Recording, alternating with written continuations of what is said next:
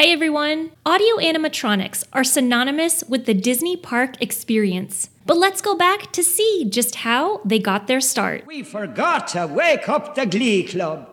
Disney Imagineering defines an audio animatronic as a robot that has paired sounds and movements. The story goes that in the 1950s, Walt Disney was on vacation and purchased a mechanical singing toy bird. The bird had simple movements, but Walt was fascinated and thought that his Imagineers can improve upon the mechanics of the toy. His intrigue stemmed from the thought that his company has already been doing animation on film for years, and this would be a new chapter in three dimensional animation. Walt had his studio technicians take apart the bird to see how it worked. Then, they began to work on a prototype audio animatronic model. It was called Project Little Man. They were trying to replicate a tap dance routine by actor Buddy Ebsen with a 9 inch robotic figure testing pneumatics and hydraulics. Pneumatics trigger motion with air, whereas hydraulics trigger motion with liquid. With work behind the scenes moving forward, development on a way to showcase this technology in a big way got started. The Enchanted Tiki Room at Disneyland opened in 1963 and was the first attraction to feature audio animatronic technology.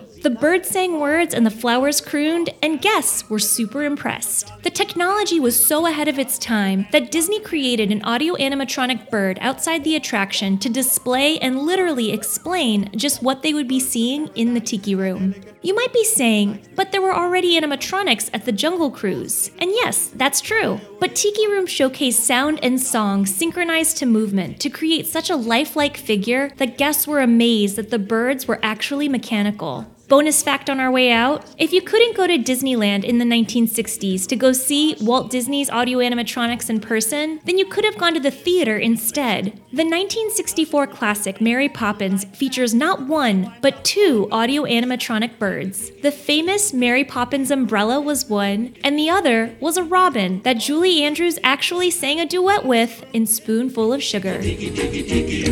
Our magnificent production is yet to come. So guitar and beat the drum. We've been a hit and we know you adore us. So come on and join us in another chorus.